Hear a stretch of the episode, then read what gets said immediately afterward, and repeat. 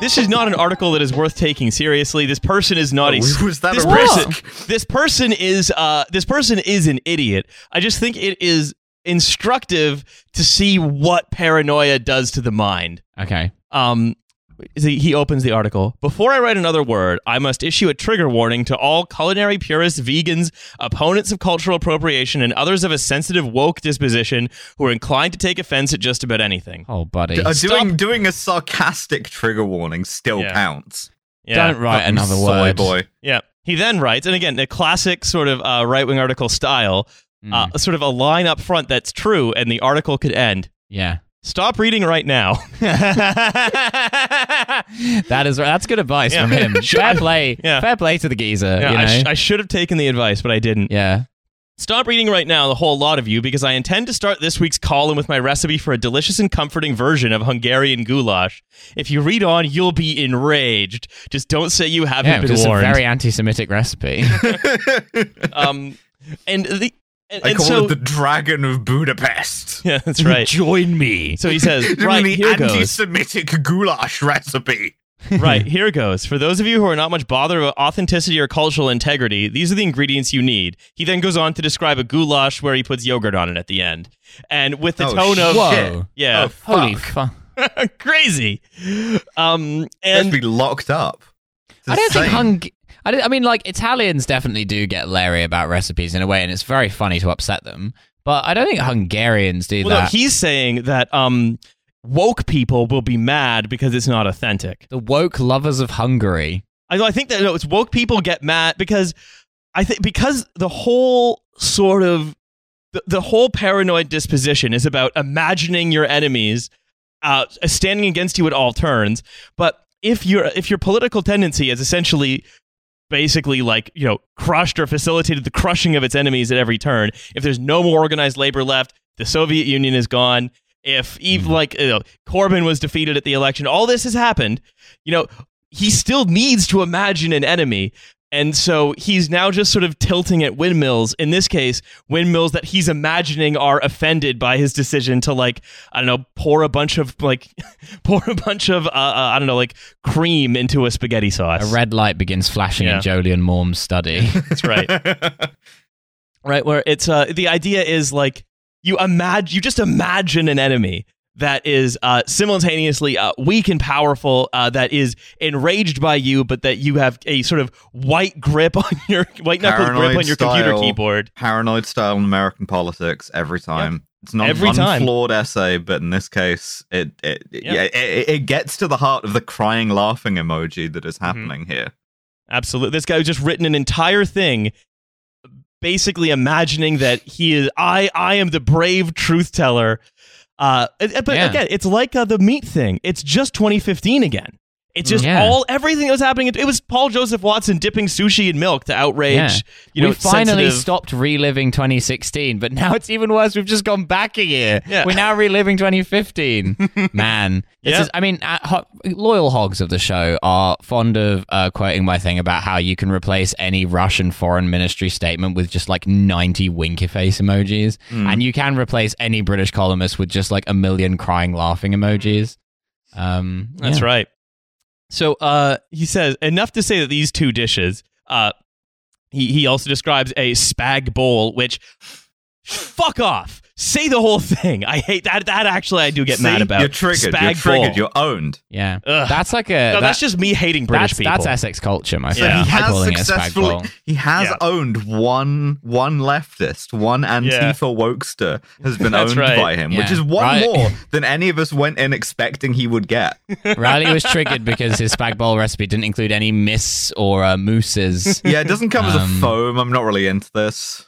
Yeah, uh, that's right. It's very boring. No, I find um, when the British space say spag bowl, uh, I find it it triggers a sort of very visceral sense of uh, Mm. like just sort of contempt in me.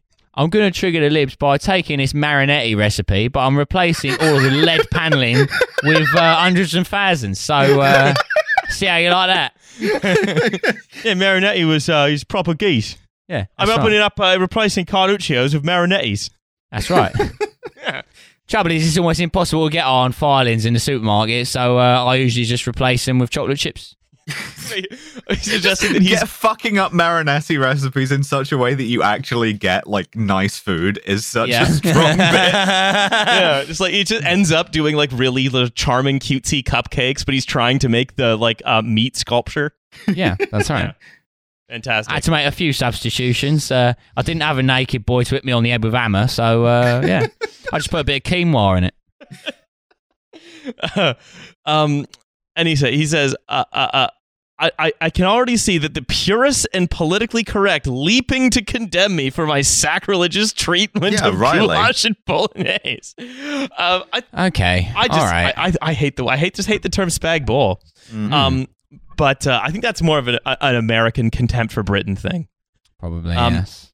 I do love this. I can sense the purists and politically correct leaping to condemn me for my sacrilegious treatment of goulash them. and bolognese. I can sense them. I can feel how much everyone hates me, and maybe Mm. that's because he also says um, that my two these two dishes, which make up my entire culinary repertoire aside from beans on toast, have seen me triumphantly through these mercifully rare occasions in the ki- cor- kitchen over the course of 41 years of marriage, uh, including 35 of fatherhood, where I've been required to cook. So uh, his is family, his family hates him. I think that's, that's, that's yeah. I think this is a guy whose family hates him, and he's uh he's c- doing the classic columnist thing where uh you you mistake the fact that your kids like do not respect you and your wife hasn't spoken to you in 20 years Mm. uh with being um hated by the uh, censorious and authoritarian Imagine- left. Imagine this is your dad and he makes you spaghetti bolognese, but the whole time he's telling you about the stuff he's putting in it to trigger the libs.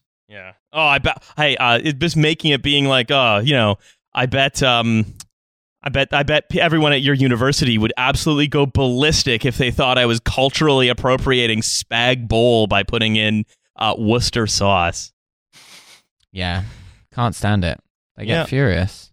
It's, it's. He says, indeed. Why should we care whether a dish is authentically prepared? All that matters, surely, is that it has a nice smell, tastes good, and that it has people coming back for more. Yeah, and that's there's right. no there's no That's- cultural meaning for food. Yeah. Fine, whatever. But Okay. also, it's like it's also like also like yeah, why why you know uh, if you're just making food for yourself, yeah, why should you care if it's authentically prepared? All that matters is that it does smell nice, taste good, and have the punters coming back for more.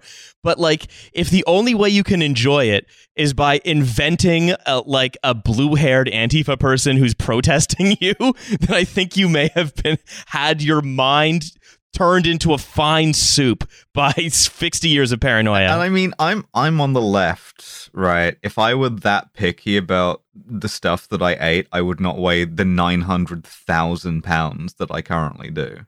hmm Um, that's right. But he's it- it's it is it is very funny to me that uh, there is someone who can't have dinner unless he's pretty confident that someone somewhere is protesting that he's doing Yeah, he's more like the Antifa that he imagines than Mm. well, Antifa are. He, he's the only Yeah. guy who thinks about food this way. It is kind of hack to say it's projection, but at the end of the day, these are sort of the only people who are this um this obsessed with being people being triggered all the time because they are themselves constantly triggered. Yeah. Um, sorry. In fact, in fact, sir, it is you whomst is triggered. Um, and anyway, there are like eight paragraphs attacking some straw man version of cultural appropriation. That's a real concept, but who cares if the Daily Mail misinterprets it? Of course, they're going to misinterpret it. Boring. Yeah, it's, wh- it's Uh, when what- you put what Worcestershire sides do you sauce in your goulash.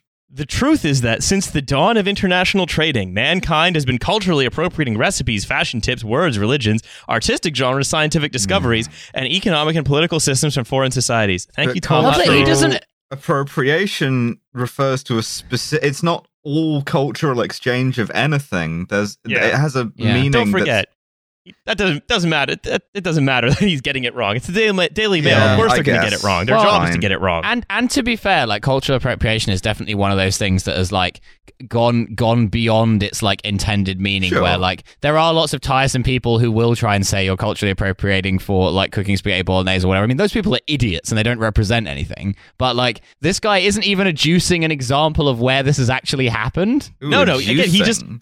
He just has to be. This is Hmm. this is just this is I think an example of Did you study Latin? this is this is who this is who Keir Starmer needs to bring on board, Yeah. which is uh, a guy who can't get dinner unless he imagines it's pissing someone off. Yeah, hmm. because like no one, he's like normally these articles they at least begin with an example of a time their son got mad at them or Yeah. whatever. But like he's not even got that. He's like he's he's not even made up the guy to get mad at. No. he's saying like, well, maybe there is a guy, but I I can't think of a guy. But if We're there all- was that guy, marking this like a teacher, like big red X, like redo. You haven't even invented the guy.